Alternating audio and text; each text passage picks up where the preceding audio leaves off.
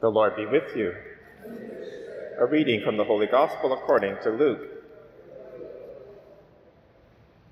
The scribes and the Pharisees said to Jesus, John's disciples, like the disciples of the Pharisees, frequently fast and pray, but your disciples eat and drink. Jesus said to them, You cannot make wedding guests fast while the bridegroom is with them, can you? The days will come when the bridegroom will be taken away from them, and then they will fast in those days. Jesus also told a parable No one tears a piece of a new garment and sews it on an old garment, otherwise, the new will be torn, and the piece from the new will not match the old. And no one puts new wine into old wineskins, otherwise, the new wine will burst the skins and will be spilled the skins will be destroyed. But new wine must be put into fresh wineskins. And no one, after drinking old wine, desires new wine, but says, The old is good. The Gospel of the Lord. In today's first reading, we have a magnificent passage, one of the most spectacular in all of the New Testament, verses 15 to 20 of the first chapter of Paul's letter to the Colossians. It's very similar to the prologue in John's Gospel in chapter 1, this whole cosmic vision of Christ, and similar to Paul's hymn in Philippians about Christ and his descent and ascent into heaven. Here, Colossians tells us about the nature of Christ and his role in creation and redemption.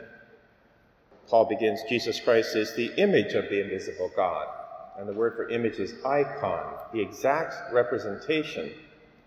He goes on to say, For in Christ all the fullness of God was pleased to dwell. And that's why the Nicene Creed says that Jesus is consubstantial with the Father and the Holy Spirit of the same nature. And yet there's three distinct persons. And what Paul is saying is that Jesus Christ is the image of the invisible God. So, whereas the Father is invisible to us, yet now, through the mercy of God, we have the face of the Father in Christ. That's the nature. Now, what about the role of Christ in creation and redemption? Paul says, All things have been created through him and for him. Through him means the second person of the Trinity was present at the creation of the cosmos in Genesis chapter 1 with the Father and the Spirit. And he is present in now redemption.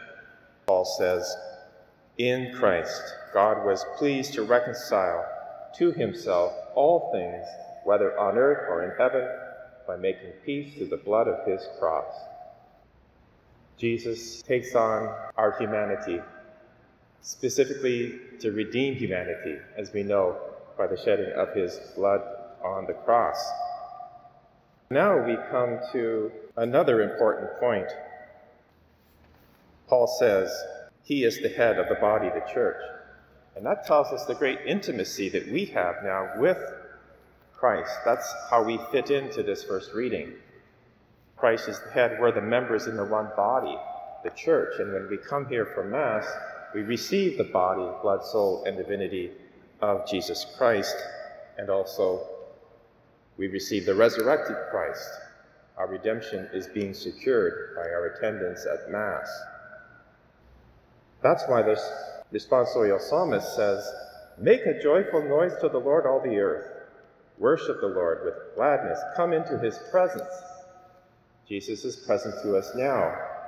And that's why in today's gospel, Jesus responded to the Pharisees who were criticizing Jesus and his disciples by saying they eat and drink while the Pharisees fast. And Jesus' point is that can the bridegroom and the wedding guests fast? No.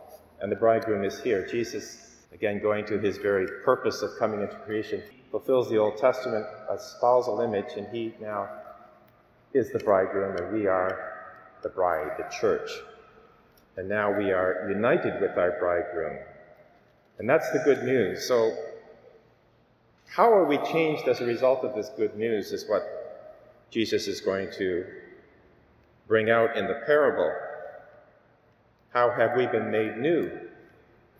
Jesus says, No one tears a piece from a new garment and sews it on an old garment, otherwise, the new will be torn and the piece from the new will not match the old. The new garment represents the new covenant, which is Christ. And in particular, at the Last Supper, when Jesus brought out the bread and wine, he said, This is my body, and this is my blood poured out for you, the blood of the new covenant. And here we are to receive Christ, the new covenant, our bridegroom, in this most intimate way.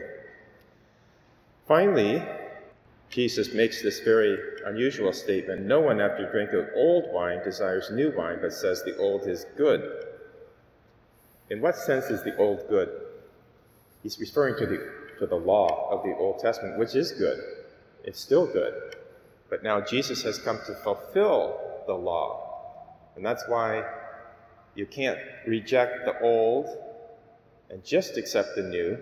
Jesus has come to fulfill the old. He is the old now, renewed. And that's what we're called to be as well. So it's a magnificent set of readings, and we are right in the middle of it. We have been created through Christ, we've been redeemed in Christ, and now we're the bride, and we are in this wonderful banquet, this wedding ceremony. We are the bride about to receive our bridegroom in this most intimate way. And it's all because of the mercy of God. Finally, this wonderful statement Jesus has made peace through the blood of his cross. Even if we fall short, and we do, and we sin, we come to our merciful Redeemer, the bridegroom, confess our sins, we are brought into this new reality, different from the old. Now we've been redeemed and we are even closer to our bridegroom. So let's continue to celebrate.